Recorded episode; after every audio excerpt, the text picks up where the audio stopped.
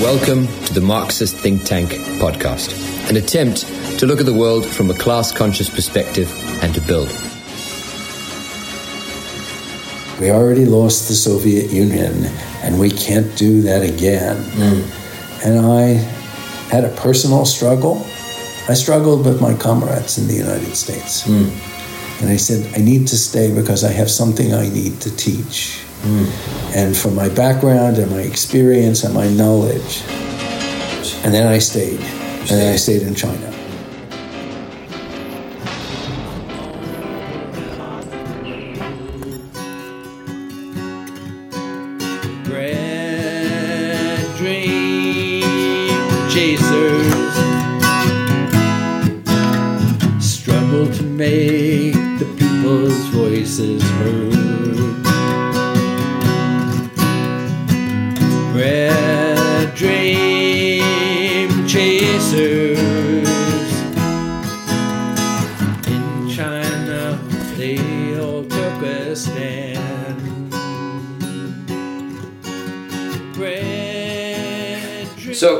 Today we have with us uh, Mark Levine. Uh, welcome, Mark. Great to be here. Yeah, it's great to be here, and this is uh, our first in-person interview actually for the MTT podcast. Okay, so good. Usually it's online. I'm usually honored. It's digital. Yeah, well, thank you. It's a privileged, privileged guest to have you uh, as our first live interview.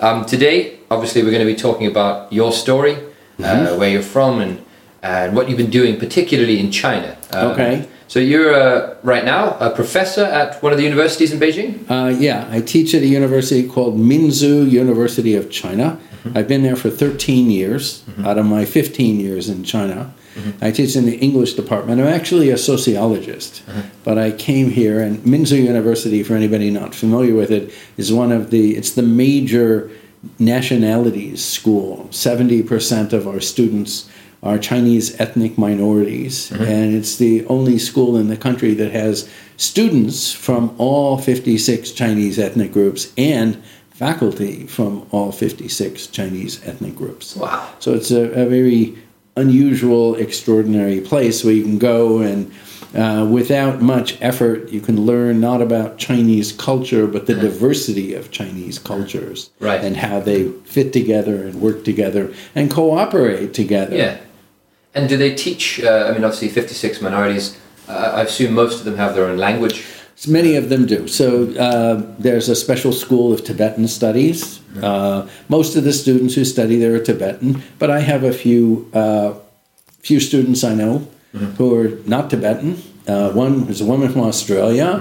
Mm-hmm. somebody else who was from another part of China, mm-hmm. who's Han Chinese, mm-hmm. and she studies there and you can study Mongolian, you can study Uyghur language and wow. culture, Kazakh language and culture, uh, the Dai language nice. from southern China, from Yunnan province, and uh, some other languages. Not all minorities currently have yeah. um, their own language, uh-huh. but um, and then the the number one specialty. Chinese universities have specialties, and the main specialty here is ethnic studies, uh-huh. ethnology. Okay. But the uh, ethnicity part runs through many parts of the university. So everybody studies about Chinese ethnology, ethnic uh-huh. studies, no matter what you're majoring in. You have courses in that to learn about the other nationalities in China. Mm-hmm.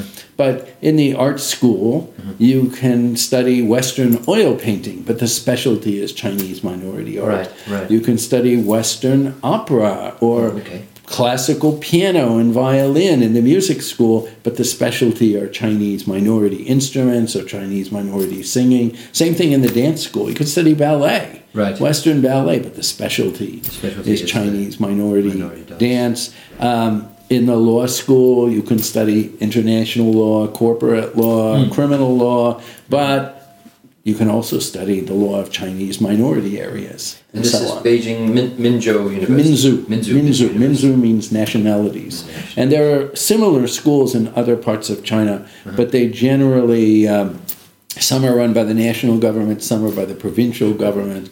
And the significant difference is that those tend to be more regionally focused. So they don't necessarily have students from all 56 ethnic groups. It specializes based on who are the primary minorities within those areas. I see. Fascinating. So, yeah, obviously you're an American. Um, Yep. And where in the States are you from? And, uh, yeah. wh- wh- you- I, I was born and raised in Los Angeles. Spent uh, 22 years there until I went to Ohio to go. Uh, I got a master's and PhD at a university in Ohio. what was I- the PhD in? I'm a sociologist. Sociologist, okay. And my study was on the my research was on the rise of the Nazi Party in Hmm. 1930 parliamentary election. And I, while I was finishing my dissertation, I was teaching in upstate New York, the capital, New York, and uh, University, uh, State University of New York at Albany.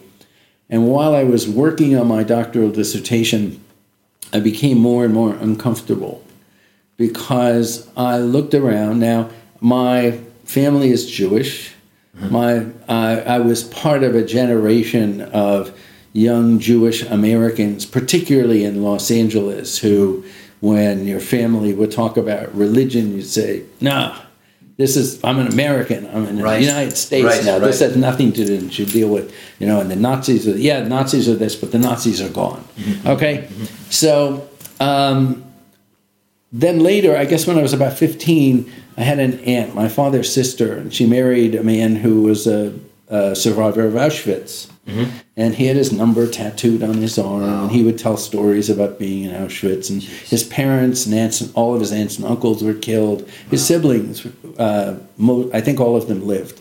But uh, he'd come to the United States, so this added another dimension. But then, as I was researching my doctoral dissertation, my, my focus was on the elections and uh, um, the Nazi Party seizing, uh, gaining power through parliamentary process, right, of elections.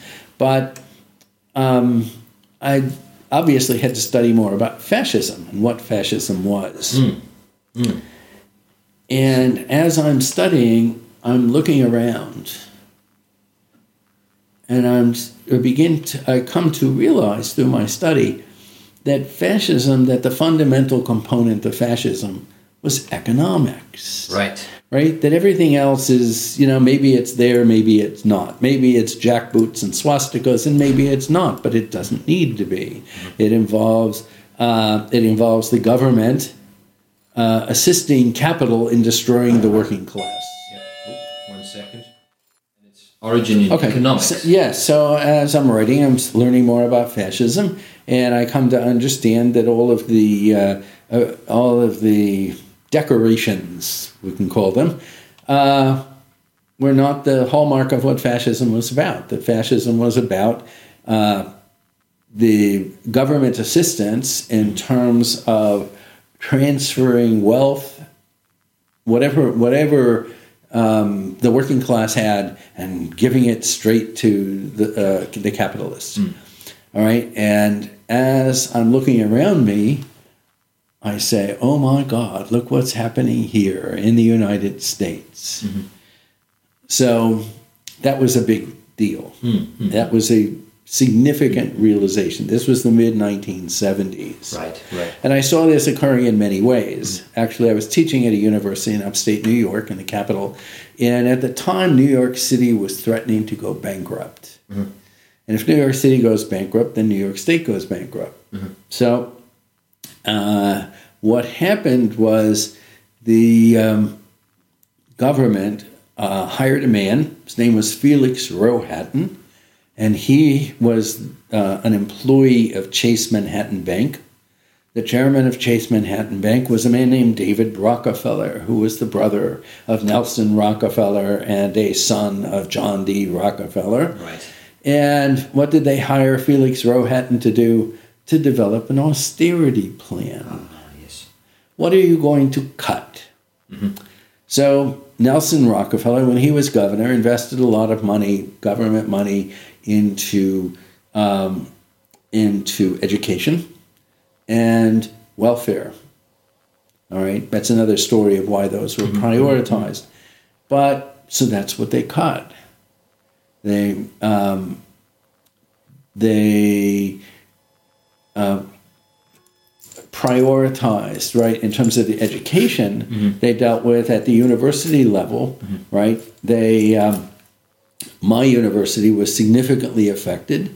They closed entire programs. They fired tenured professors. I didn't even know that that was possible unless they did something immoral. No, they just said we don't have the money. We don't have to keep them anymore. So I was at the bottom of my um, the school and the university. I was the most recent hired, mm. and therefore, right, latest hired, Yeah. soonest fired. Yeah. So as a result, I lost my job. I hadn't done anything wrong. I was fine. My uh-huh. students appreciated my teaching. I had no problems with my colleagues, but they said that's it. Right? There's no place for you anymore. Okay. So at that point, I made a decision. I had already been thinking about it that maybe the academic world isn't for me. So I was married at the time and I had a young son, and we traveled back to California, tra- driving through the country. Um, instead of the 3,000 miles of what a straight drive would, would be, we spent more like four, four and a half thousand. And driving all over and everywhere we went, uh, we looked for organizations to learn to organize. As So- organized and we didn't know exactly what that meant. Right. Right, so we stopped in tenants unions. You know, you see all of the media coverage today about uh, people being killed by police. Well, there there were various places that we stopped in in Atlanta, Georgia, and other places where there were big campaigns of people organizing about this person who was killed by the police and that person who was killed by the police, and so on. And there was something not quite right about or incomplete about every place. We went to tenants unions, all mm-hmm. kinds of mm-hmm. things. Mm-hmm. And then finally we ended up back in California and at that point decided, okay, we're not going back. We're going to stay and now we have to figure out where we're going to go. And um, at the time, the lowest form of welfare was a program called in California. There's a program called General Assistance, and in some counties, General Assistance was a bus ticket out of the county. Jeez. In other cases, it was you know hundred dollars a month, two hundred dollars a month, something. Okay, so um, one day I see a leaflet. I was we were in the San Francisco Bay Area, and I specifically in the city of Oakland, California, Oakland, California. across the bay from San Francisco. The. Silicon Valley, right? No, north of Silicon North of Valley. Silicon Valley. But Oakland was a very poor community Mm-hmm, at the time. It was the poor suburb of San Francisco. And the headline, the slogan on the leaflet said, From BA, Bachelor of Arts, to GA, General Assistance, because there were lots of people who were getting college degrees and they couldn't um, they couldn't find jobs, so they're going down the welfare department with their college education. All right, so um, we had a little savings, so we decided we were going to stay in the Bay Area because it looked like it was a very active place. You would see slogans over bridges: "Prepare for the dictatorship of the proletariat." All right. Uh, Oh, so you mean you were smash the active in the- state in the political sense? smash oh yeah yeah very active Right, right, right. and um, um, there were all kinds of political forums and uh, maybe a dozen different organizations claiming their allegiance to Maoism Hmm. and um, uh, massive uh, diversion of different kinds of diversity of different kinds of political organizations. So we didn't still didn't know what we were looking for, and then what happened was um, I'd rented a place, and then I suddenly realized we're running out of money. That's it, and we still hadn't figured out what to do. So, uh, and I wasn't pr- actually prioritizing looking for work.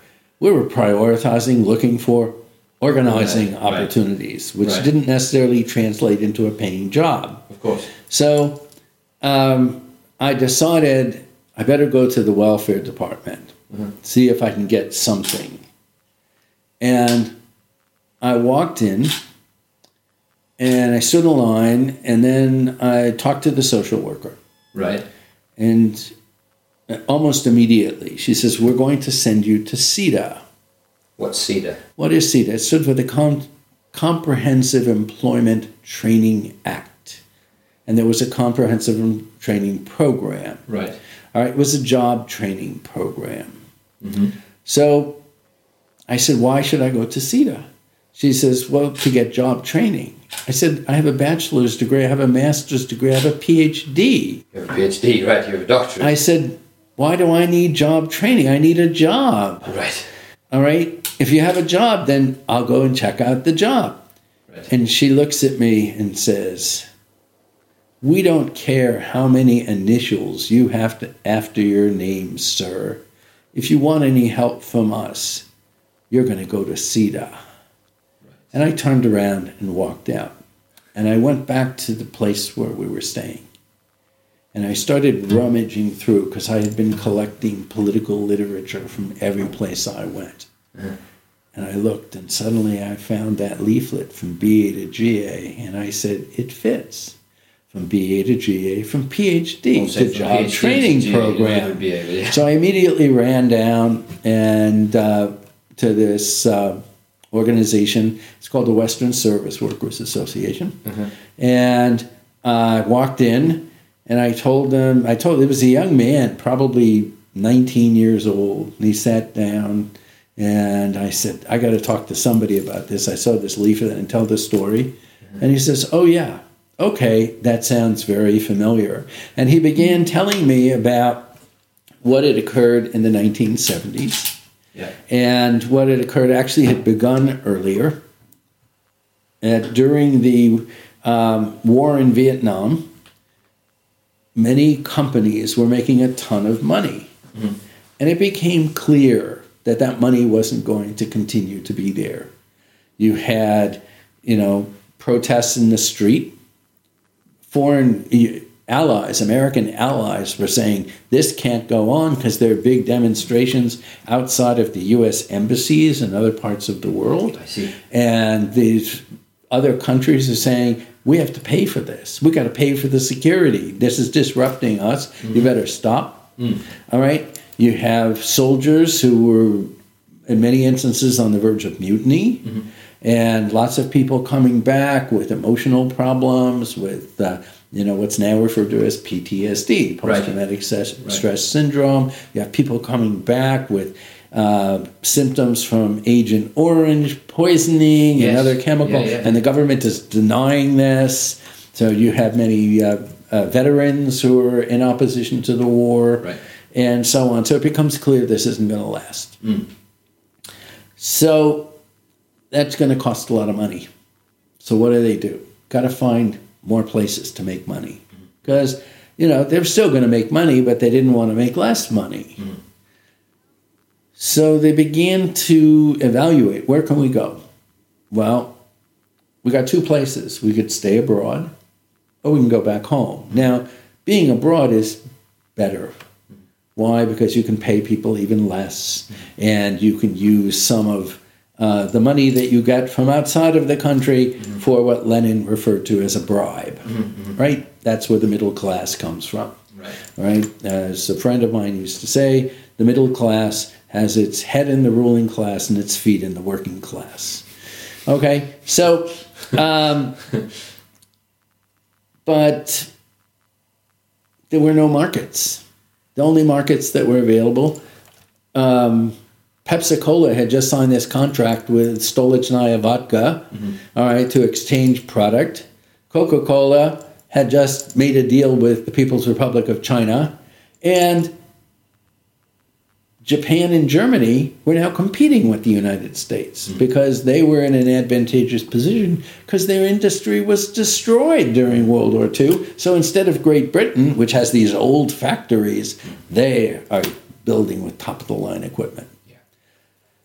What's the other alternative for abroad? The other alternative for making money abroad is another war.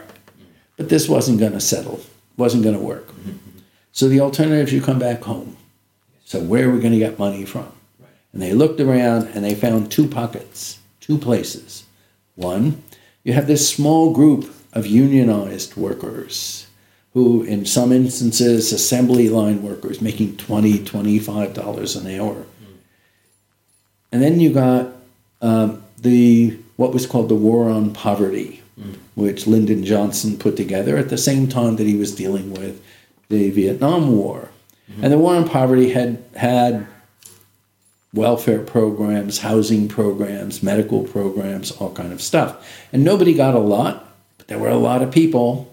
There were an awful lot of people on those programs. Mm-hmm. And what people got, there was a song of that during that time. It was called Not Enough to Live On, but a little too much to die.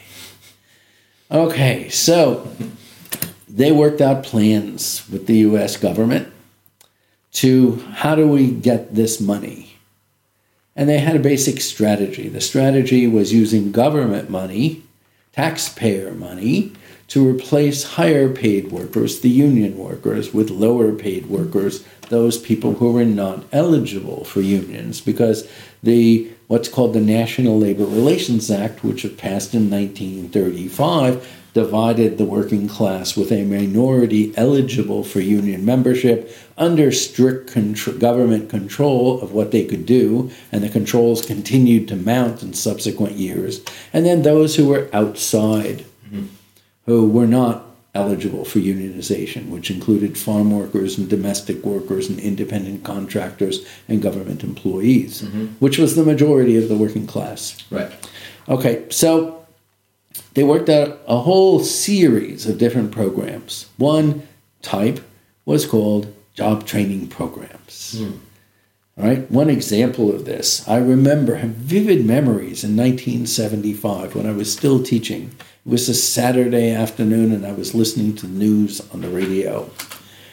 And there was an announcement that Ford Motor Company had just announced they were going to be laying off um, thousands of workers hmm. because their inventory of cars that they had already produced and not sold was too big. Hmm.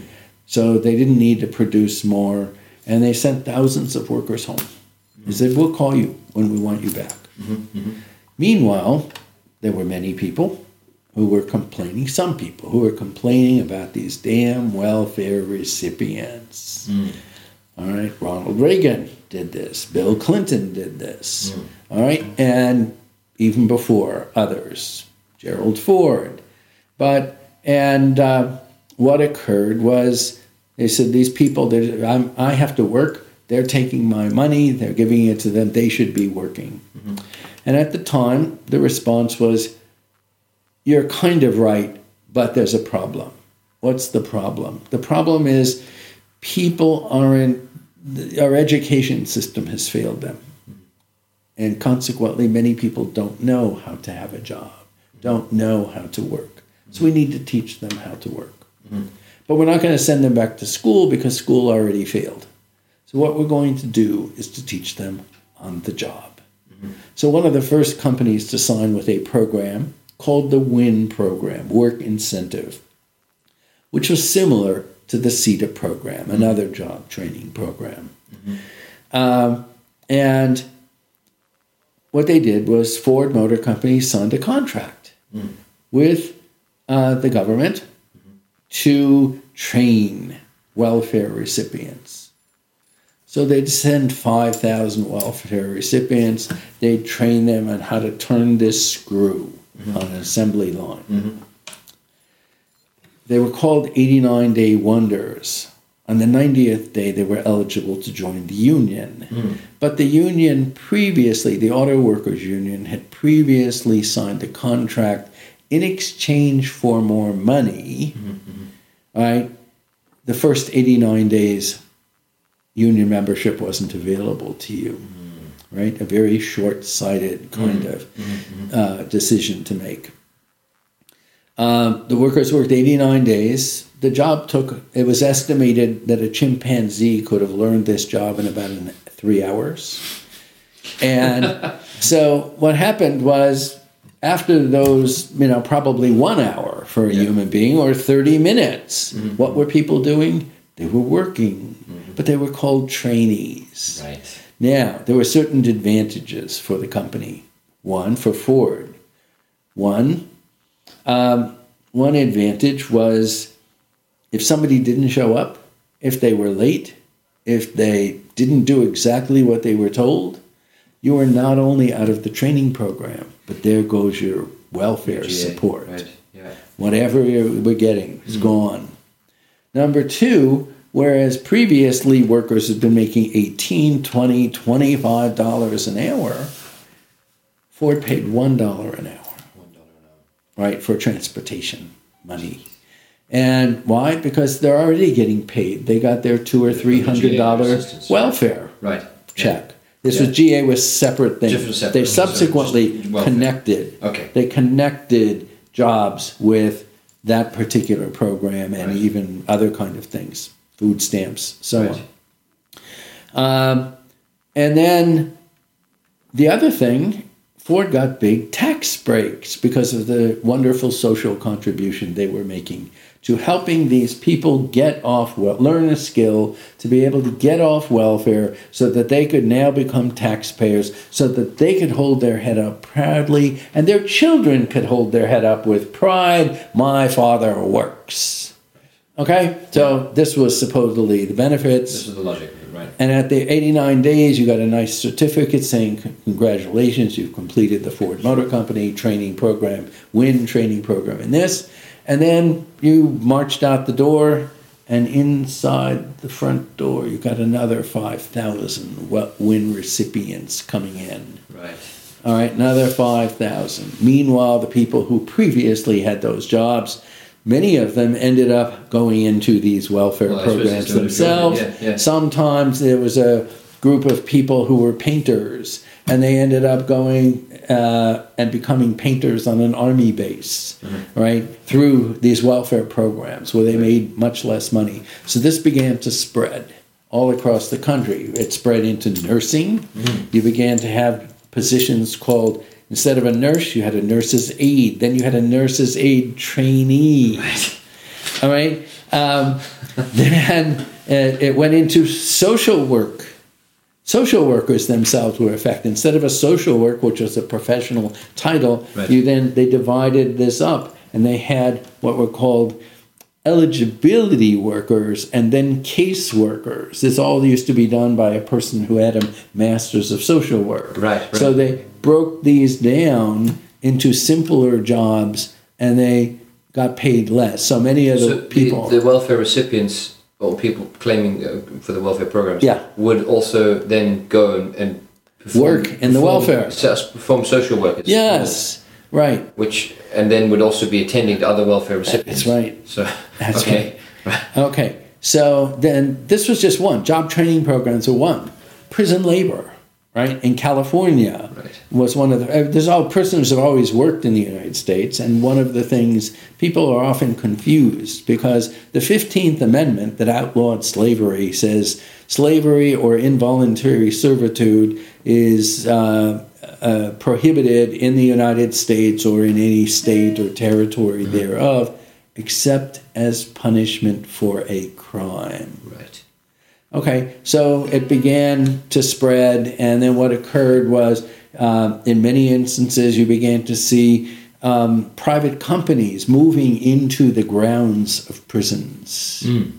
All right, and the same process going on with people working for little or no money, and you know you got all this security. You don't work. You know where you go? You go to uh, um, high security prison because you're very dangerous. If you're you refusing to work in prison is like you going on strike, and we can't have the example of that. Dangerous. So we have um, those are two kinds of things. You have various kinds of zone programs. Mm-hmm. You have globalization. You mm-hmm. have all of these things where the government. So the government is using taxpayer money to pay these welfare recipients for, to provide free labor for Ford. Mm-hmm. Okay, so back to the Bay Area. Right. Back to. Back I to, walked into this office. Yeah. And first, the person told me the story, and suddenly I said, You know what happened? When I started in my PhD program, it was a special PhD program because as a first year PhD student, I was sent into classrooms to teach, not to grade a professor's exam, not to deal with little uh, discussion sections. I was given my own classes for which I was paid one tenth, one fifteenth mm-hmm. that of professor. a professor, uh, one third or fourth of a lecturer who was at the bottom of the mm-hmm. faculty scale. We weren't faculty; we were students. Mm. We had to do everything. We prepared the classes. We graded the cl- exams. You did the job. We did the job. Mm. We were teaching. Okay, and suddenly I realized that's what happened to me. That's exactly what happened to me because uh, uh, my university was one of the first. It's not the first, but it was one of the first in 1971 that began doing this.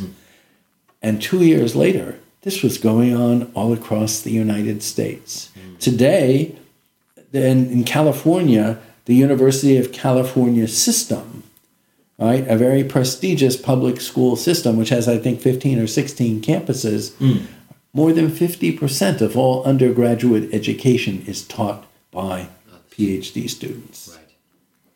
All right. So, um, and at first we didn't realize it. Right. There's this wonderful. Uh, there is this wonderful documentary called Berkeley in the '60s, and one section is about the Panthers. And one of the Panthers they were interviewing talks about. He said, "We thought we were so hot that our shit didn't stink." Well, that's what we PhD students thought.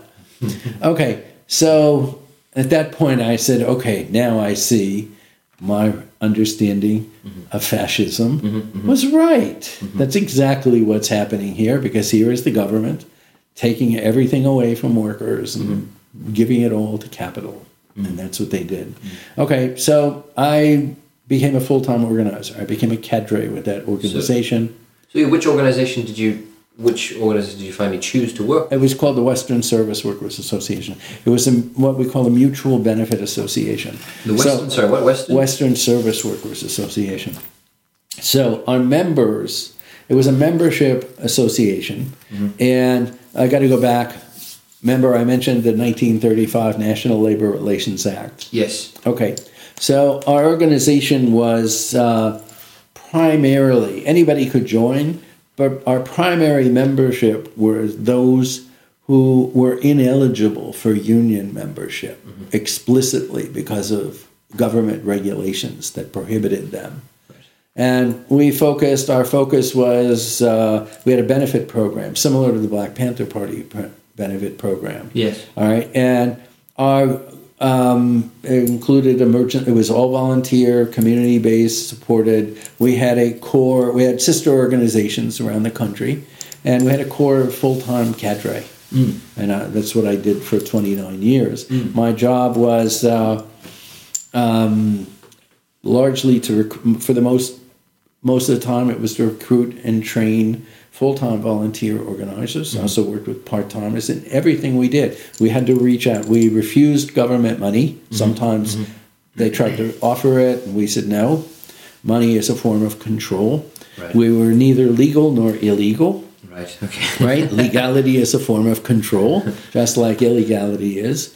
And um, we were entirely community based and supported. So we were constantly out building support, getting doctors to donate their time and service, mm-hmm. Mm-hmm. pharmacies for medicines, um, eyeglasses, eye exams, volunteer lawyers to help people with legal problems, and so on. At the same time, we didn't advocate legislation but we fought against legislation, policies, and programs that we saw were going to be more harmful to the working class mm-hmm. and to our as a whole and our membership in specific. Mm. And a lot of our work was building. Um, so many of the people who participated with us, maybe small business people, maybe professionals, because based on a common understanding. Look, you have this little store. You know what? If these poor people in the community have more money, you know what that means for you? You get more business. Okay, so our focus was to deal with the commonality of interest, mutual benefit between those who participate at any level. And anyone was eligible. We had doctors who worked full time with us, lawyers who worked full time with us, domestic workers, farm workers, unemployed people. All right. And that's what I did. And a lot of my work, in addition, um, I provided practical training, but I also provided political training. So we've studied the history of workers organizing around the world mm. and mm. learned about what was what wo- worked and mm. learned about what didn't work mm-hmm. and why. Mm-hmm. And I studied that and I taught that. Mm-hmm. And I taught this to, you know, some were students, some people were just anybody who came to work with us. And uh, that particular thing is very much related to my coming to China. I came to oh, said, China. 29 years after that in 2005. I mm-hmm. came for one year. And I had applied just to come. I had some, some of my comrades had come to China to teach English. There was a big campaign for English education mm-hmm. before the Olympics. And so some had come to learn about China and to teach. Mm-hmm. So I um, I had an opportunity. So I said, okay, I want to go, and I I applied for jobs in many different places. And I knew because of my political study, I knew about 20th century China. Mm-hmm. And I didn't really know about places, however, in mm-hmm. China. And I had a number of job offers in different places. Mm-hmm. And one of the, uh, actually, it was the first job that it was offered, was in Jiangsu province in a city called Huai'an. And Huai'an, the letter that I got from the the teachers' east of the college, country, right? East, Yeah. yeah. The letter that I got from the school mm-hmm. said the city of uh, Huaiyin Teachers College is located in the city of Huai'an, mm-hmm. which is proud to be the hometown of the first premier of the People's Republic of China, Zhou Enlai. And lie. And I said, okay, that's where I'm going. Right. And I came and I was fully intending to go back and continue the struggle in the United States. And when my year was ending, I faced some contradictions. And um, what happened was there were two particular things. One, it was very, I enjoyed being here. It was very nice. Uh, I enjoyed working with students. But the two things that caused me to stay is one, I would often encounter people, particularly students, but others, who anytime I'd mention the United States, they would say, Oh, everybody, what a rich country. Everybody is so rich. We need to become like the United States. Now, mm-hmm. I'm a sociologist, so I knew theoretically everybody wasn't rich. And I knew practically because I not only worked in the Bay Area, but we had offices in different parts of the country, in various places in California and other places. And I had spent 29 years of my life working and living in the poorest communities in the country. Hmm. So I knew It wasn't true. this is not true Right. right? And the other thing was I had given, I was teaching writing classes. I had a couple of classes, two classes. And I had given my students an assignment. The assignment was to uh, read a very short essay by Bertrand Russell, the British philosopher. Right. And the essay was part of an autobiography that he wrote late in life. And the particular essay, I can't remember the exact title, but uh, the, the theme is What I Lived For. And I said, read this, short, one page. Read this and imagine yourself in your 70s. Right. What would, what I lived for? So I got 75 of these back. And one person said, one student said, well, when I was young, there was a big gap. Uh, uh, no, uh, there were two. Said there was a big gap between the rich and the poor. And uh, in the countryside and in the city, city countryside people were poor, and I wanted to do something to change that. Then um, another student said, "Well, when I was young, I discovered that um, that disabled people weren't treated very well, so I committed my life to do something about that." And seventy-two of my students said, "I live to have a good life for me and my country. This is 59 years after the founding of the people. No, it wasn't. At that time, it was 57 years mm-hmm. after, after the founding of the People's Republic of China. Mm.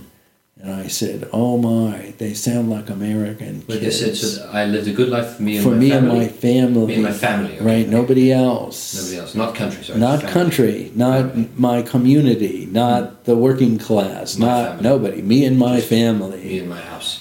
And I thought about this, and I thought about those two things, and I said, "This is a problem. Mm. We already lost the Soviet Union, and we can't do that again." Mm. And I had a personal struggle. I struggled with my comrades in the United States. Mm. And I said, I need to stay because I have something I need to teach. Mm. And from my background and my experience and my knowledge, need to teach them. And that's obviously when you started. And then I stayed. You And then I stayed. stayed in China. Okay. Um, um, one of the things there there are various places in provincial capitals in China. There are um, various um, cemeteries that are uh, memorials for uh, those communists killed by the Japanese or killed by the Kuomintang. Right. And uh, I've been to several of them. And anytime I go, I always take young Chinese people with me, either students or young teachers or some other young Chinese people.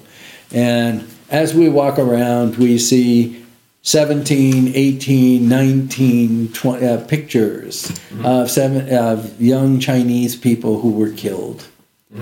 And I'll often comment, I'll say, you know what? If these people had only focused on themselves and their families, then you might not be in school today. Right. And the response that I get is always, Mark, I never would have come here, but I'm glad you brought me here because I need to know that. I need Right. to understand that and be reminded of that. Anyway, so I spent two years in the city of Huai'an. I was interested in staying, This is still in Jiangsu province. still in Jiangsu in the province. east. Okay. And then, partway through my second year, I went and talked to the uh, person in charge of hiring foreigners. And I said, I'd like a contract for next year. And they said, sorry, we only hire foreigners, a very small school, small city, and we like to give students a variety. So we only hire foreign teachers for two years, foreign language teachers. And uh, I think actually that was the only foreigners who were here there and um, at, I went through a range of emotions disappointment, sadness, anger, confusion. And this lasted for about 24 hours. And then I went to my apartment and I wrote a song. Now, I've played guitar. I'm 72 years old. I've played guitar since I was nine years old. Right. But I always played music that other people wrote. Right. And I sat down, and after three hours, I had a song. And which song is that? It's called Huai'an, Promise of the Future. Let me find this. Great. And, Let me find this. So this was the first. I've now First written. song. This is the first song. I've now written more than 70 songs about all connected somehow to China, and this was the first. And it was the one that I wrote before I came to Beijing.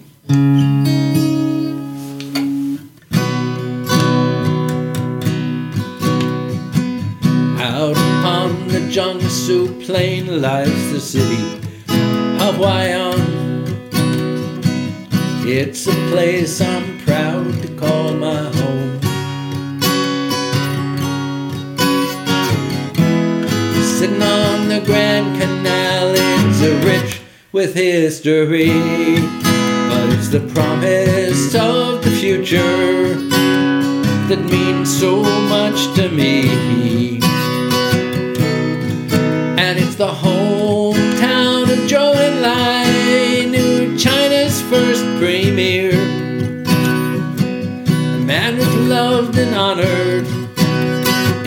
voices far and near. With growth and promise all around, the mist is bright ahead. It was the promise of the future toward which Premier Zhou led. That's the first verse in the chorus. That's so. Nice and it goes through and it goes through the uh, the structure um, has changed of Huai'an, but originally it said it was uh, there were four districts and four counties. Yes. and it, that's changed, but. Uh, I go through each of the counties and some highlights of the counties. Okay. Uh, So But you- it's you all- the whole- whole thing this was- in your in your apartment. in my apartment. I Just- just just went home. I wasn't planning on writing a Right. song, right? So actually, this is a critical point. The first eleven or twelve songs that I wrote were never planned. Right. Never planned. Right. And people would say, "You're a songwriter." I said, "I'm not a songwriter." Mm-hmm. I said, "It came to me. I don't know where it came from. It was just my feelings. Some of them sitting. Uh, some of them I was just playing guitar. Sometimes I'd be walking down the street."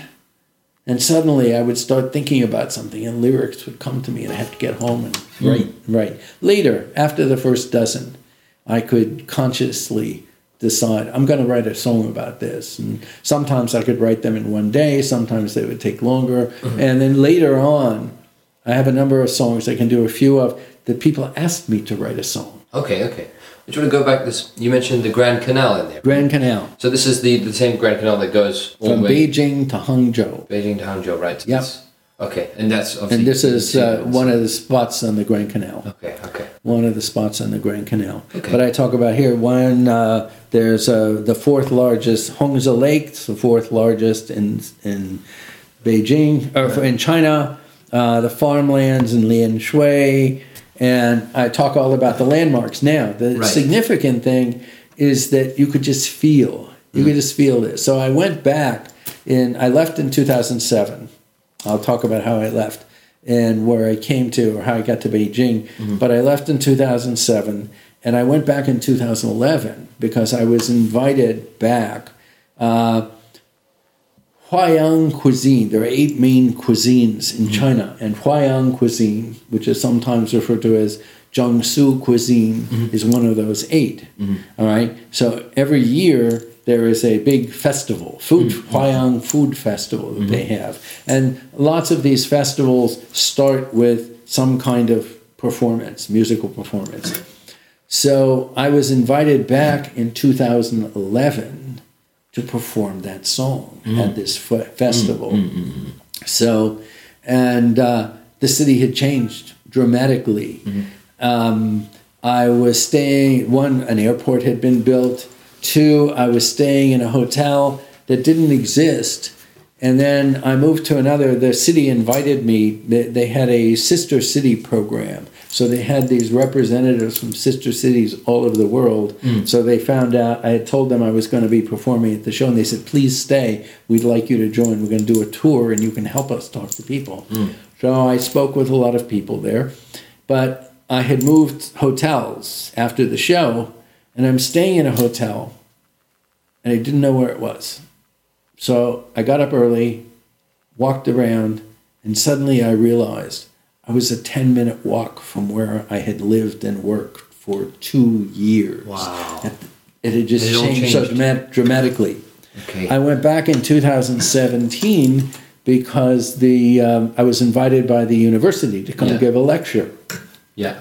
and more changes, more changes. They had built a tram, a two two route tram. Uh, uh, they had whole new sections of the city, new city government, Right, new. right, right. It was just dramatically different, and I said, "This is what my song was about." Right. This is what my song was about. In 2015, I was uh, named an honorary citizen by the um, uh, party committee Mm-hmm. in Huai'an An honor- For- citizen of. of Huai'an Of Huai'an. for the promotional work because I sing this. I always talk about my experience Uh-huh, there uh-huh. and what an impact it had, uh-huh. and so on. So on the one hand, I think you know I was taught something by my students, and I said Mm. I have to stay. Mm. I have something to teach. Mm. It's not English, but I can use English. Mm, mm I can use English, and then after Would you say that, that um, in Hoi, uh, Huai'an. Huai'an, that's where you've seen the starkest change? Because obviously, No, I don't know about the starkest, but it was just it was constant. Right. It was just day after day. You could just feel this, whether there was anything you saw or not.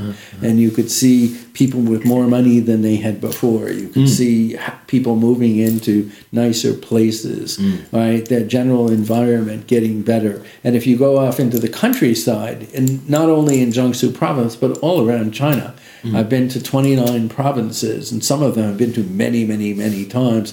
I've been to villages, I've been to uh, farm communities, I've been to small cities, middle city, big cities, and you go out and you see farms, and you see an old farmhouse, but right next to it is a new house that people are now living in. Right, right. Okay, just dramatic changes everywhere. But I was, you know, the two years there just Mm. where made such an impression on Right. me.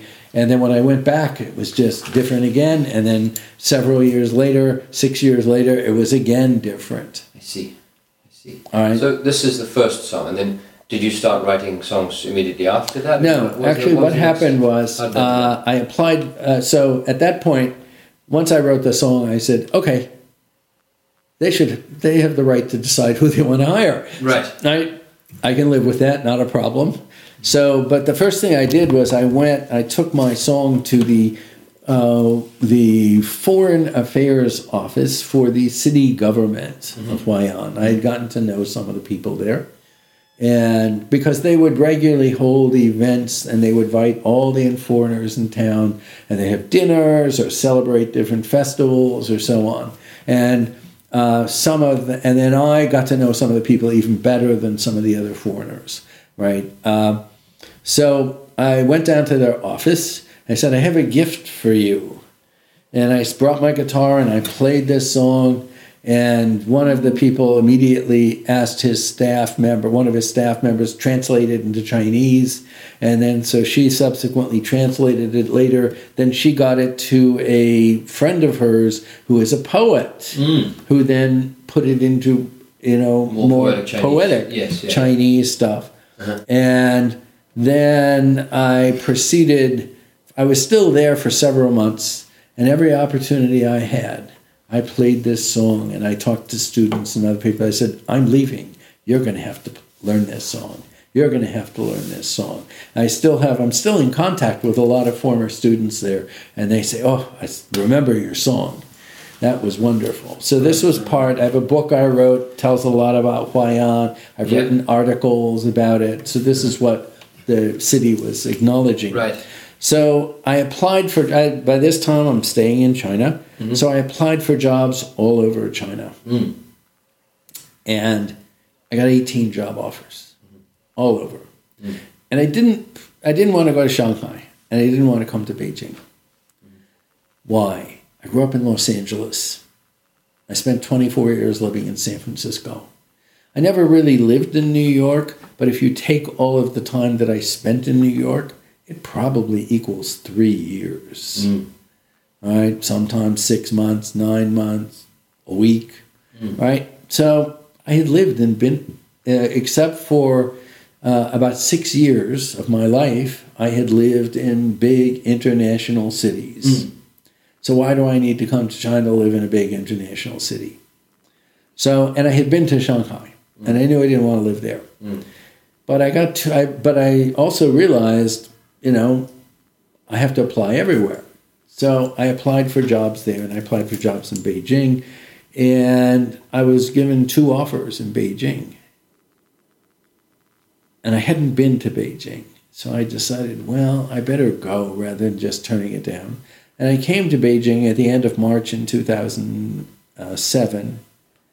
And I realized Beijing wasn't Shanghai. Mm-hmm. That Beijing is significantly different. Mm-hmm. That it's a much more of a Chinese city, but it's also it's got international stuff, mm. but it's also got much much more of China and Chinese history. Mm.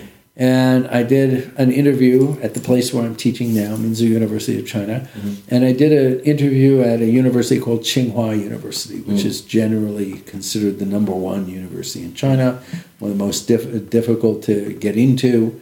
And I did interviews with both. And for the next 24 hours, I had a mental tennis match. Mm-hmm. Tsinghua, Minda, ball going across the mm-hmm. net, over the net, one after another. Finally, I stopped And I said, Oh, I know what to do. And I sat down, I wrote an email to Tsinghua University saying, Thank you very much. Very honored to be offered a position there, but I'm not coming. Mm-hmm. And my thought process was look, I had lived and worked for 30 years in poor communities across the United States, and that many of those communities were minority communities. Mm. And that my life had never been focused on working for the best and the brightest, and these Tsinghua students were going to have a wonderful life mm. no matter what I did. Mm. And that maybe I can, and since a lot of them, my current students, some of them stay in Beijing, but a lot of them go all over, and many of them go back to their own communities. Hmm. So I started to think, well, maybe I can do a little more. I can hmm. offer more there. So that's where I went. And uh, I've been there for 13 and a half years almost. And oftentimes when we make decisions, we have second thoughts. Did I do hmm. the right thing? Not once, not a second have I ever thought maybe I should have gone somewhere else. No, it was a wonderful decision. Good. So And then I Yes. started writing more songs. and then you write some songs. And then I started writing more songs. Um, so let's see. Um, so the, the songs that I have here are from a variety of different places and a variety of different times. So let me just take. Um, let me. I think one thing I'll mention is that Yeah. so you, you, your, your songs, you've got different types of songs. Different types. And um, some of them have been very popular in China, and, and you've played them on, on TV shows. yeah. Um, just as mentioned, so wh- what was the TV show that you were on, and what, what sort of songs did you played there? And, and obviously, then we'll talk about your other songs, your political songs. 'cause Okay. Those are the ones that you're not necessarily uh, Sure. as well known for. Um, there is this TV program called Star Avenue. The Chinese name is Xingguang Da Dao. Uh-huh. And it's a talent show and an entertainment show. Uh-huh. The entertainment aspects means that they decide. Uh-huh.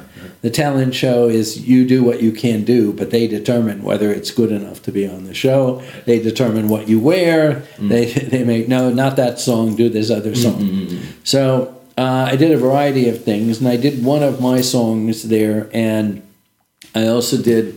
I don't speak Chinese, but I sing a lot of Chinese songs, and um, in fact, I did. There was there have been uh, about well, I guess at this point it's about fifteen documentaries ranging from eight minutes to 35 minutes or something like that. And one of them was for the city government of Beijing, it was for their website. And it was called, I don't speak Chinese, but I sing Chinese songs very That's the name of the documentary. That's that's the title of the documentary that was done. Uh, so it was a combination of those things, and then the uh, one of the it's a weekly program. They eliminate. You start with five people. They eliminate one. They eliminate two. They eliminate three, and then there's one winner, and then then they have a month. All the four winners from a month go into a monthly program. Then they have an annual winner. Hmm. Okay, and I made it to be second in the week that I was in. And one of my uh, stipulations was okay, I'll go by whatever you say, but I got one thing I want to sing one of my songs mm-hmm, mm-hmm. on any show that I'm on. Mm-hmm. And they said, okay, but because you're not Chinese, uh, any song you sing, if it's not Chinese, it must have Chinese in it. So we had to take one of my songs and get parts of it translated and then figure out how to be able to sing it and so on. So, um, so what I did then was a mixture of, of stuff. And then I also did some other stuff that wasn't singing. I see. Okay, so that, that that's, that's the name of the, the show basically. Yeah. Avenue of the Stars. Am- Star Avenue, Star Avenue. Xinguanadao. Yeah, Okay. Okay. So and then what song? What's the next song we're going to listen to now? Um, let's see. Okay, I was um, so I got to Beijing in two thousand and um, two thousand nine was the sixtieth anniversary of the People's Republic of China. Right. and I wrote a song about it. It's called "To Make Its People Strong," and there's a special army base in Beijing, and uh, I was asked to come sing on a 60th anniversary show.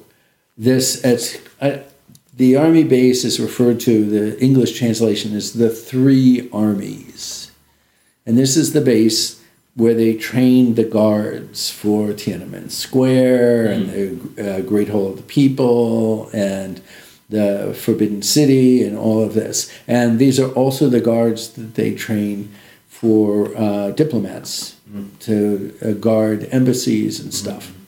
So, and it uh, includes Air Force and Navy and Army. And I was informed that I was invited to come sing there. And at first I was very surprised. I said, They're going to let me in? Yeah, exactly. and they said, Yeah, you can get in. And I walked in, no problem. They were expecting me. And I got to walk around the base. I have some amazing photos of me walking, ar- walking around the base with all of these uh, s- uh, soldiers in formation behind me. Oh, wow. So they not only let me in, they let me take pictures and all this stuff.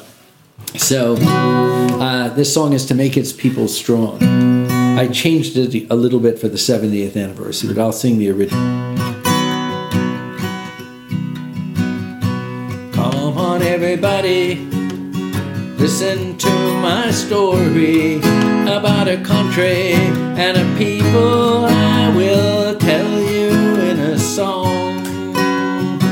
Just in case you're wondering, it's the People's Republic of China. It's come a long way in less than 60 years to make its people strong.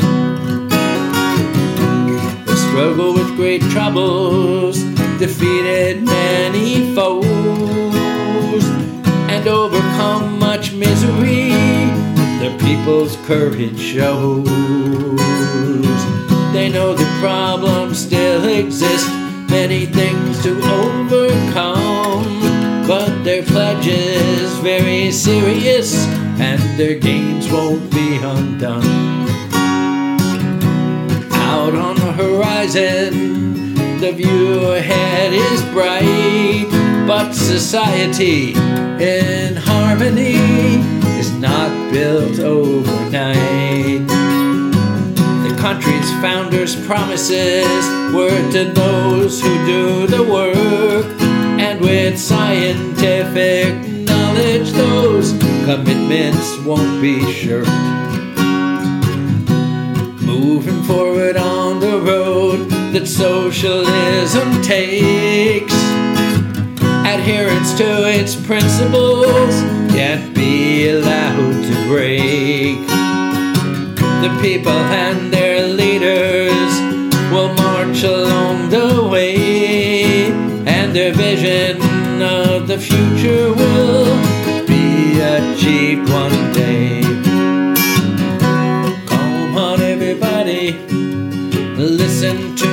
story about a country and its people. I will tell you in a song. Just in case you're wondering, it's the People's Republic of China. It's come a long way in only 60 years to make its people strong. It's come a long way in only 60 years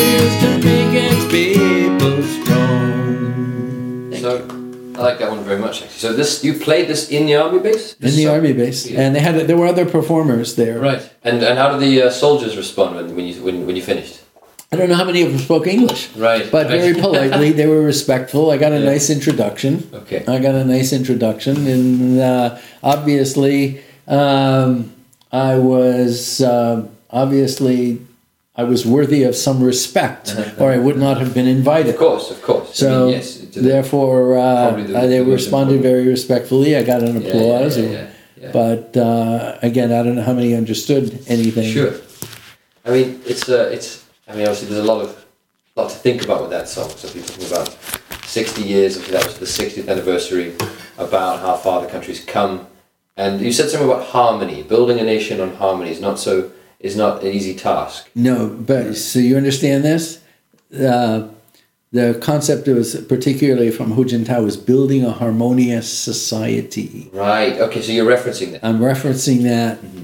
and very specifically because mm-hmm. uh, and what am I saying? You can't just build a harmonious society. It takes mm-hmm. time. It takes time. It's not an event. There is a process.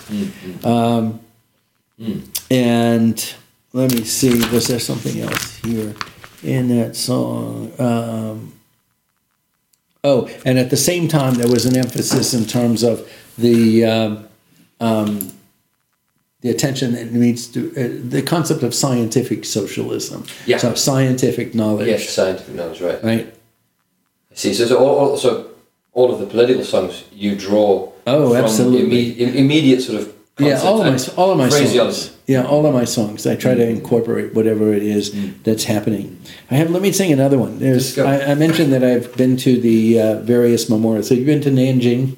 I haven't been to Nanjing. No. Okay, so Nanjing has a very, uh, very nice memorial again for people, communists who were killed by uh, in the fighting against the Japan. war of resistance, Japanese aggression, and against the Kuomintang in the Civil War.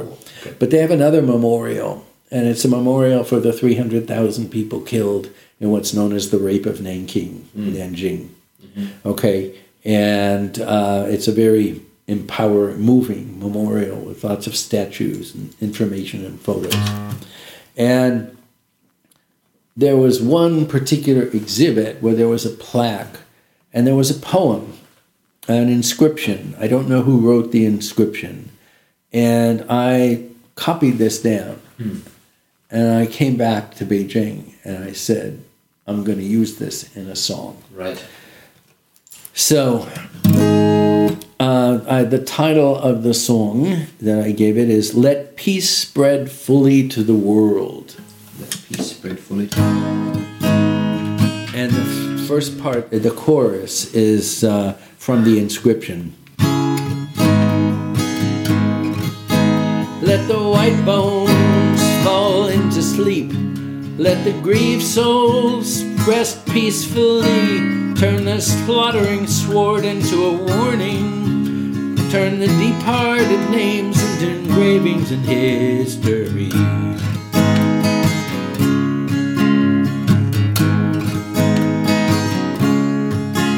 Let the children no longer face the fear. Let the mothers no longer shed their tears. Let war be distant from all mankind. That's the inscription. Hmm.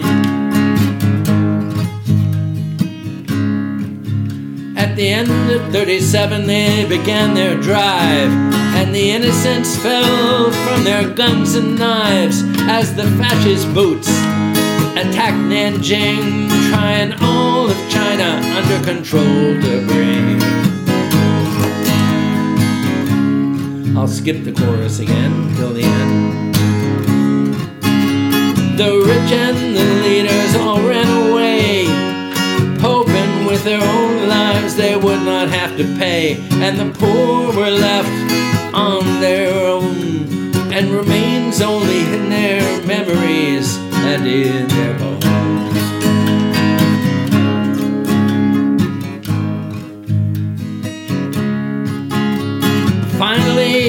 Invader was driven to defeat because the evil fascist beast could not compete with the powerful red forces that brought victory, that was soon to do the same for the whole country.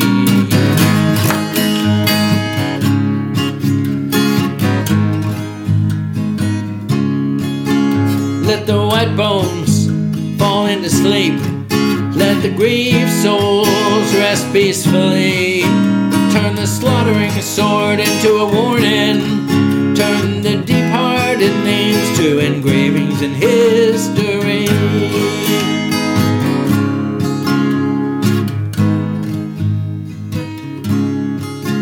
Let the children no longer face the fear. Let the mothers no longer shed their tears. Let war be distant from all mankind.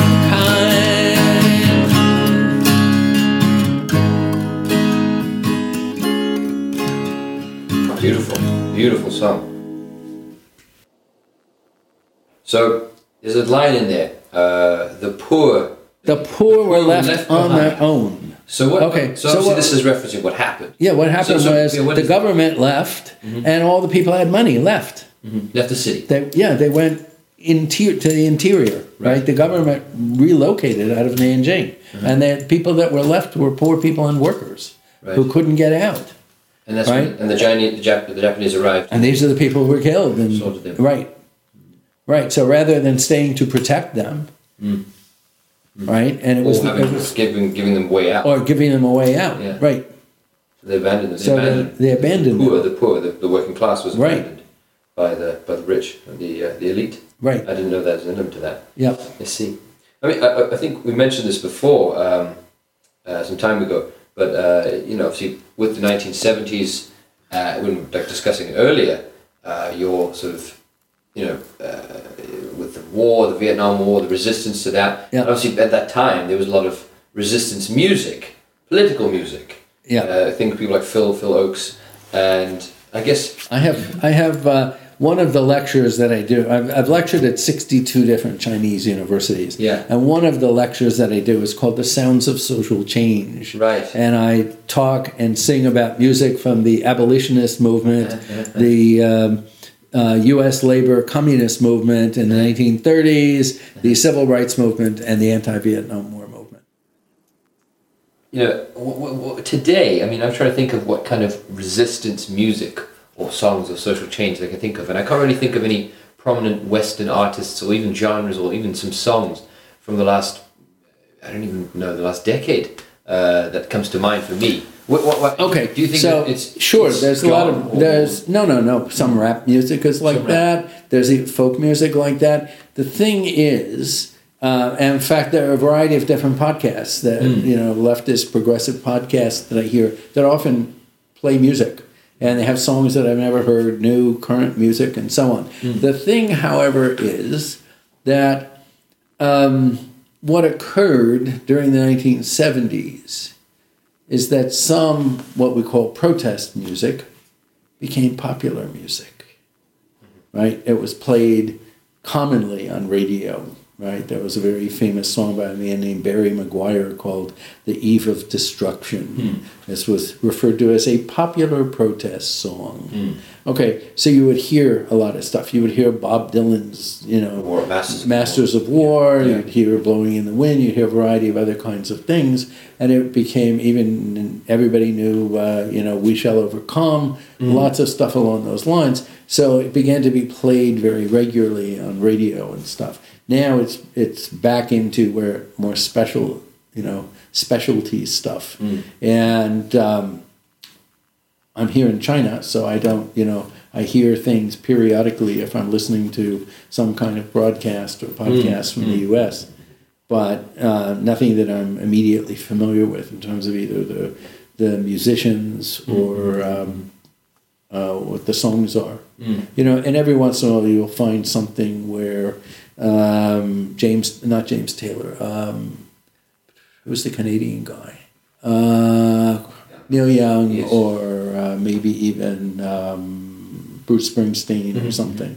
But a lot of their stuff uh, now is very much tied into uh, parliamentary politics Right. against Trump in favor of Biden or something. Make sure to vote, right? Or things along those lines. Okay, good, good, good. Okay, what's what's our next song? Well, um, I noticed a picture of Norman Bethune. Yes. Okay, so why don't we try that? I actually have. Oh no, let me back up a little bit instead of Norman Bethune. So over the, my years in China, I've had the wonderful good fortune of being able to meet a number of different uh, relatives, children, grandchildren of old foreigners who came, and uh, a couple of actually those foreigners also. But uh, most of them have passed away, but there are a few still alive. And I met them, met their children, and I've organized a number of different lecture series about these at a couple of different universities, my own university and one at Peking University. The one at my own university was called Um, they helped build New China, and the presenters were the children and grandchildren of foreigners who came in the 20s, 30s, 40s, 50s, 60s. And then um, did a class at Peking University, which we called Friends, Foreign Friends of the Chinese Revolution. All right, so um, and then I had written a few songs, and one day I was contacted by CCTV, China Central mm-hmm. Television, and they were making a series, a six-part documentary series. This was in 2015. So they were making this um, documentary series about foreigners mm-hmm. who had been in China before, during the war against Japan, the war of mm-hmm. resistance to Japanese aggression, and had somehow contributed in that war during that time period. And they asked me, they interviewed me about a couple of people, and they asked if I could write a song. And I actually wrote two songs. One of them was about a man named Norman Bethune, who we can talk about in a minute. Mm. But I wrote a general song. They used the Bethune song. I was mm. very happy about that. Mm. They didn't use my other song. They originally said the title of the series would be Red Dream Chasers. Okay. Red Dream Chasers. And they later, when they actually produced the series, they changed it to Red Dream Catchers. But I like Chasers better. Okay. So I left. Red Dream Chasers.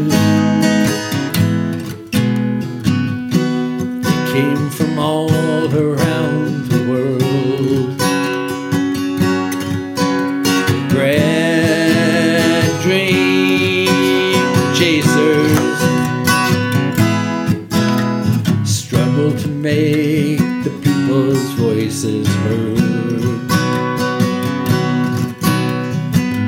Red Dream Chasers in China, they all took a stand.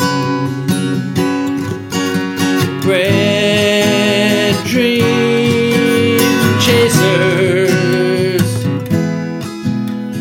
Power must be in the workers' hands. They joined the Chinese people's fight to build a future that is bright. They fought the fascists to the end, and their commitment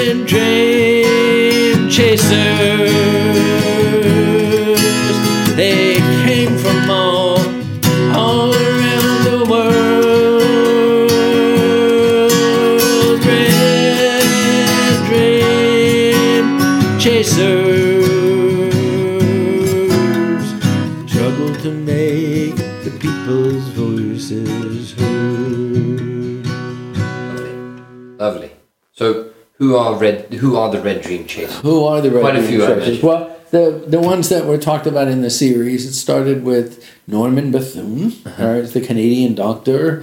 Uh, another was Edgar Snow, Mm-hmm. who was the writer of the book Red Star Over China, Uh-huh. and uh, Snow's book was very instrumental because lots of the foreigners who came during that period of time came because they read his book. Mm. And in fact, uh, one of the people who uh, was in this series is a woman named Isabel Crook, who in fact was born in China almost 105 years ago in Sichuan province. And years later, she met a man named David Crook. Her name was Isabel Brown, and she met, or she was a uh, daughter of Methodist missionaries in China. She'd gone to Canada. She uh, came back and was studying. She was a graduate student in anthropology. She met her future husband, David Crook, who had was a uh, there's a bust at the university where they taught that says uh, British Jewish communist mm. on it, and so he was a communist, and they got together and. Um, they ended up being the founder, among the founders of that university. Um, they had gone to the UK um, during the war, and Isabel was with a Canadian unit, and she was working making ammunition in a mm-hmm. factory, mm-hmm. and David was uh, I'm not sure what David was doing, but he he was in the British Army, and then uh, they came back to China, and as Isabel says. In 1949, we were about to go back to China, to London, mm-hmm. and suddenly she said the Communist Party realized they were about to win, and they said, "Please don't go." Our diplomats are going to need to speak English. All right, so the first couple of generations of Chinese diplomats who spoke English or of English professors after uh, the founding of the People's Republic of China. So they stayed. They came into Beijing with the with the army. Well, they came and, in. Actually, they, they rolled in with the with the army. Yeah, and wow. then they stayed, and they were among the founders of what's called Beijing Foreign Studies University, which is the number one school in the country. It's not the only one, but it specializes in foreign languages and culture. They currently, their curriculum currently involves uh, a uh, hundred different languages wow. that people can study there. Wow. Okay. And um, so, and Isabel is actually the person that introduced me to Isabel's son introduced me to a lot of the other foreign foreign children who are now not children anymore mm. uh, were participated in this lecture.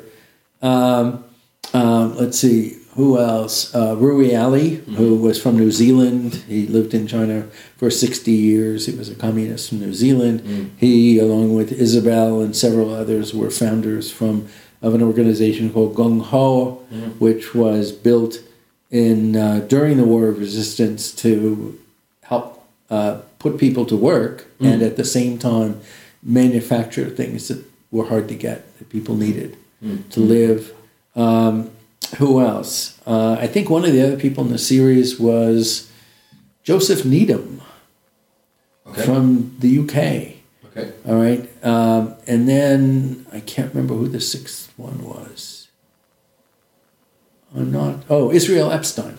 Israel Epstein, who was born in Poland came as a two year old to Harbin in 1917 and later lived in Tianjin. And when his parents left when Japan attacked, right, he stayed. He became a very well known journalist. Um, wrote about a dozen books. So um, and he later became a member of the Communist Party, became a citizen of the People's Republic of China, mm-hmm. was part of the parliamentary body of China, and he, mm-hmm. he died shortly before I came. Mm-hmm. And although I had known about Bethune and Snow, I'd read Snow's okay, Snow's book. Uh, it was Snow's book was the last book I read before I came to China. I had already planned to come, See. and I I read it about every decade, once a decade. I uh-huh. read it again. Uh-huh. So, and I subsequently That's found Red Star over China. Red Star over China. Oh, actually, let me explain here.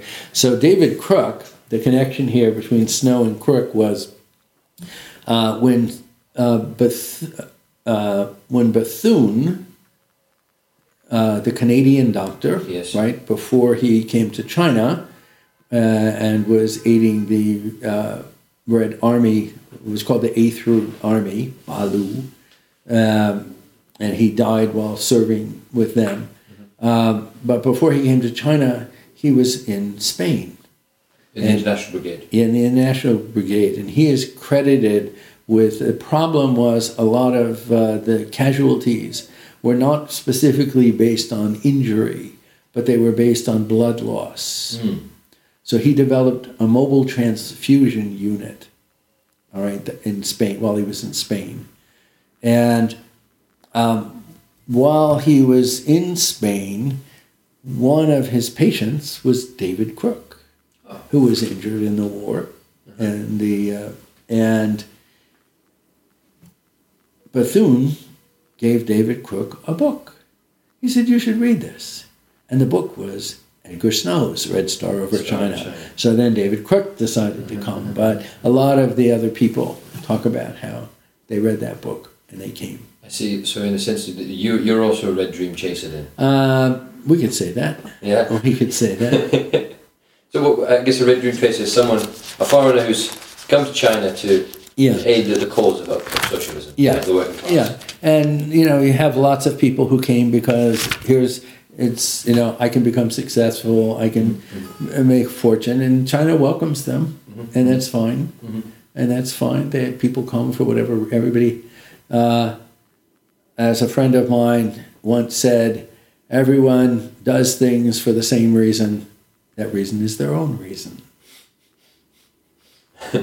Right. Okay, it's all the same. Uh, let me see. I have a couple of songs that I've written Yes. about some of these people. Let's let's let's have some listen. Uh, A let's see. dream. Okay, so let's start with Bethune. Norman Bethune um, was in China for less than a year, and he was Yeah. known. He was Very uh, popular. He's a very well. What happened was he died. He got uh, sepsis from uh, you know blood infection Hmm. because his he was cut with a scalpel, a surgical knife while he was operating. while he was operating, and he was. Um, and then after that, Mao Zedong wrote uh, A a statement memorial, A memorial. Okay. and so Just to clarify, he, he, was a Canadian doctor. Canadian doctor. brigade, Then came here after probably reading the Red Star of, uh, of, of, of, of uh, China, and um, No, no. no. No, No. that was uh, Red Star over China. Maybe I don't think. I'm not. No, basically, what happened was I'm not sure about that. That's a mm-hmm. good mm-hmm. question, mm-hmm. but he had he was a Canadian doctor, and he worked also in Detroit. He worked in both sides of the border, and he was he had gone to the Soviet Union on some medical tour, Right. and he saw this, and he saw that people were getting medical care for free, and he Yeah. said, "Wow, this is what we got to do." Yeah. And he tried to get this in Canada, and he tried to get it in the United States. Uh-huh. So he would set up clinics where if you didn't have money, you didn't have to pay. Uh-huh. All right, so he he struggled trying to live and with family and mm-hmm. supporting a family and so on. Mm-hmm. But uh, and then he had gone to Spain because he had by that time become a communist member of the Communist Party of Canada, and then he went back to Spain, uh, back to Canada, and he continued his struggle there. And then he said, "I have to go somewhere else." Right. And they're building this in in uh, China, and I have to go help build it. Right. And there are lots of uh, negative things people read about Bethune. Some people, you know, his alcoholism or his womanizing or stuff. But it's a very interesting thing because he changed when he came. And there's a couple of interesting stories about Bethune. One of them is when he arrives, they are uh, he meets with Mao. He goes. Uh, he's assigned to go with the army, and he goes and he says, "I need a hospital." And they said, "No, no, we can't build a hospital. We can't build a hospital. No." And he says, "I need a hospital." And he's a very demanding person. And then they build the hospital, and then the hospital is bombed hmm. immediately. Hmm. And he said, The hospital. And they said, We knew that would happen. That always happens. And he says, Why didn't you tell me? And they said, You didn't ask. We tried to tell you it wouldn't work. Hmm. So this kind of humbled him a little bit. And then there's another story where he has uh, he's trying to he's working on some patients and he has some chinese barefoot doctor mm-hmm. right who's working with him mm-hmm. and the made some kind of mistake and the person dies and bethune is just going crazy and yelling at him and you get out of here i don't ever want to see you again. Mm-hmm. You're terrible. And then later somebody tells him you know, he wasn't a doctor. We had no doctors. And we said, who, who can help? And he knew nothing about medicine. He said, I'll help. And then there's, um, there's a couple of movies about Bethune. One of them stars Donald Sutherland. And then um, there's a particular scene, the way it talks about Bethune is at a criticism, self criticism session. And he gets up and he apologizes. and he said, uh, "You know, it's uh, it's very good that you volunteered to help." Right, and he invited him back, and he said he starts off with, "We're here to fight fascism." And the first thing we have to do is we have to fight the fascism within ourselves. Mm. Mm. Right? So there were major political transformations in him once he arrived in China because the environment for this Mm. helped to create him. China had a he made a great contribution to China, but China had an enormous impact on him. Mm. And um, anyway, so that's Bethune. That's so this Bethune. is part of why Mao wrote this thing, memorial for Norman, Dr. Norman Bethune by Chuen. Bethune he came to China to join the people's fight. He worked to save the wounded, kept on day and night. Although he came from Canada, his commitment knew no end. In the terrible strife, he gave his life to people to defend. Learn from Bethune spirit we must hail. Selfless devotion will ensure a just cause cannot fail. Bethune, don't let the red flag fall. The international spirit will bring victory for all. Bethune went to Yan'an in the province of Shanxi. 'Twas there he joined with Gongchandang, met with Mao Zhuxi. Then with the Eighth Army, after saving a comrade's life, Bethune got sick and then he died with cut from his surgical knife. Learn from Bethune his spirit we must hail. Selfless devotions will ensure a just cause will not fail. Learn from Bethune is don't let the red flag fall. The international spirit will bring victory for all. Sorry about stumbling on that. I haven't sung this in many years. Yeah, yeah, sure, sure. sure. All right. Uh, let me try another one of these songs from this group. Um, let me find the Edgar Snow. Edgar Snow song is called Their Victory Was Also His Reward. Edgar Snow was a man who came to this ancient land, and he showed his pen was mighty like a sword. Every word that he did right helped the people's fight, and their victory was also his reward. And he met with Mao Zedong, and he heard the whole story of why Chairman Mao knew that they would win. Treat the people with respect and give what they expect, and they will be stick with you through thick and thin. Well, struggle it was hard, for a cause it was so just, and the red star over China brightly shine. Snow's famed book explained it well, so his readers all could tell that the people and the army were entwined. Edgar Snow was a man who came to this ancient land, and he showed his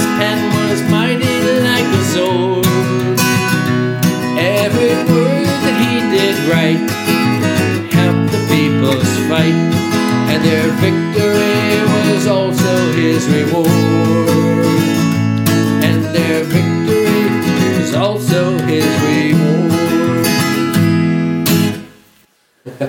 So that's Edgar Snow.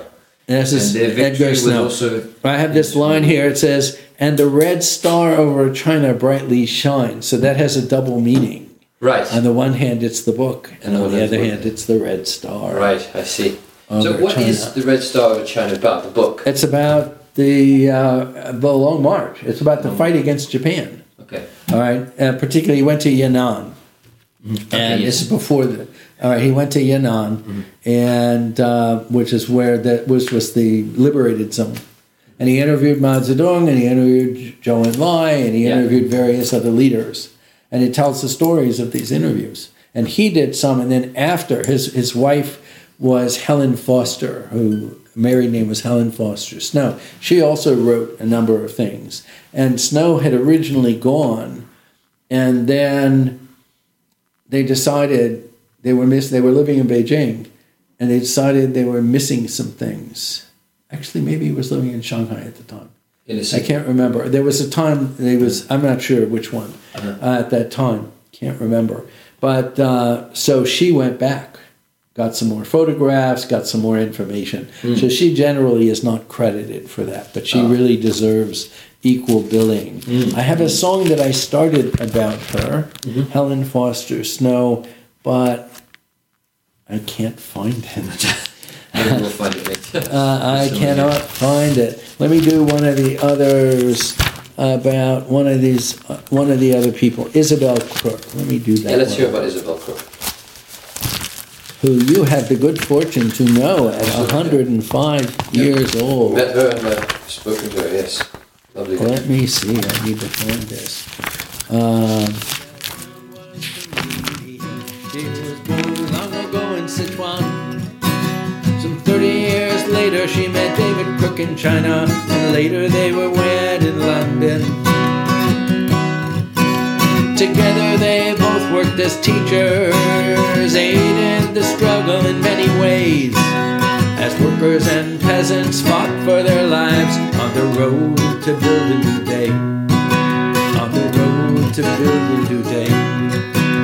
They joined with their Chinese comrades on that road that was often not straight. Unwavering as it got rocky, with commitment that was innate. Isabel Brown was Canadian. Sichuan. And 30 years later, she met David Crook in China. And later, they were wed in London. Together, they both worked as teachers, aid in the struggle in many ways. Peasants and workers fought for their lives on the road to build a new day.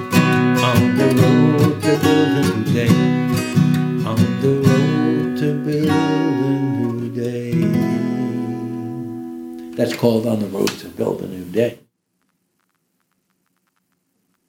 So this was uh, relatively recent. And in fact, uh, my singing partner and agent, a young Chinese woman, uh, made a documentary about Isabel called Memories of Bai Lu Ding. Bai Lu Ding was, Isabel was growing up as a kid in Sichuan province.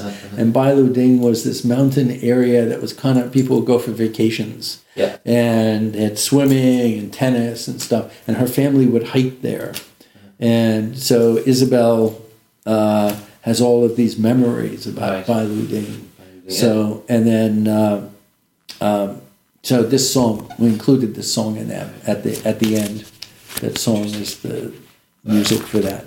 So you mentioned Sichuan. Have you been to Sichuan? Uh, I've been to uh, Chengdu a couple of times. What do you, what's this Sichuan? It's quite a famous province. Uh, around the world. yeah, I've well, it's most famous for pandas. Right. But Pandas. I went there. I've been there twice, but both times were very short. I went to one time. I went to speak at one university. Another time, I went to speak at another university. You flew in, So flew flew in, flew. Uh, the next day, flew out.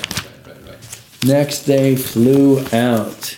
So I guess Isabel would be another red dream chaser. Isabel and her husband David, both of them. Yes. Yep, they were here before. The name of this episode, Red Dream Chasers. I Right.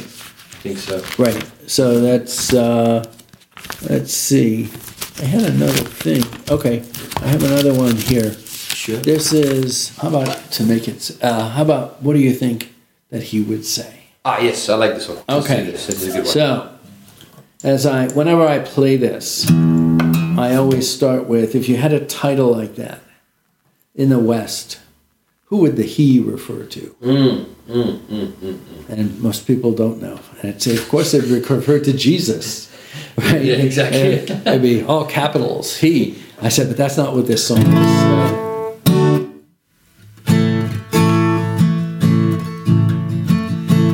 Think that he would say Chairman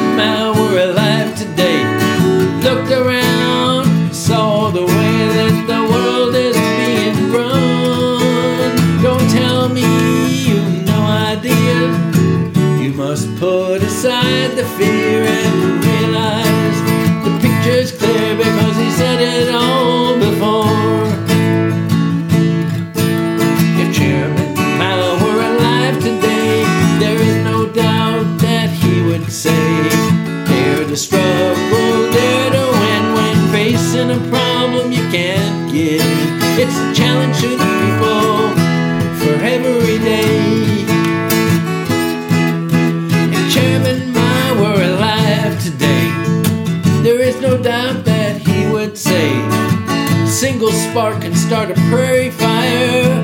Little bit of motion can take it much higher. Gotta take it to the people to build a brand new day. If Chairman Mao were alive today, there is no doubt that he would say, service to the people is a must to build a brand new world that's righteous and just. If you don't serve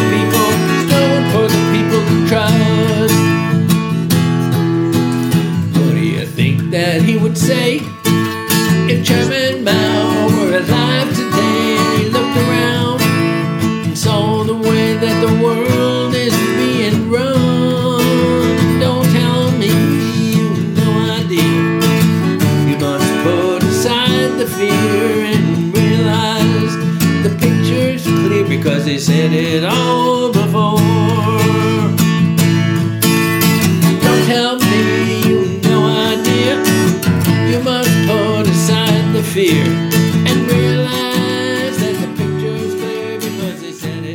Okay, now I'm sure you recognize that the Dare to Struggle, Dare to Win. I said I, at the top, I said words and music by Mark Levine with the aid of quotations from Chairman Mao. Right. So you, you've taken bits I- from these from little the Red bits, Book. right? The little red book, Dare to Struggle, Dare to Win. A single spark can start a prairie fire, and service to the people. Service to the people. All right. So, So- I have to give Mao You have equal give- yeah, billing, of course, of course. equal credit on the He, song. he wrote some of that there. Part, Right. So it's a, it's a collaboration, you know. That's right. That's by right. you and Mao. That's right. I wish he were able to sing it for me. That would be every wish With you me. to hear it too. Hold on, uh, before before we move on, that um, so what do you think he would say? I think those things. Those things. I think those things. This is Yeah. exactly, you know, the situation hasn't changed, Mhm, right? We, people, uh, you know, one of the things that um, I was listening to something the other day, um,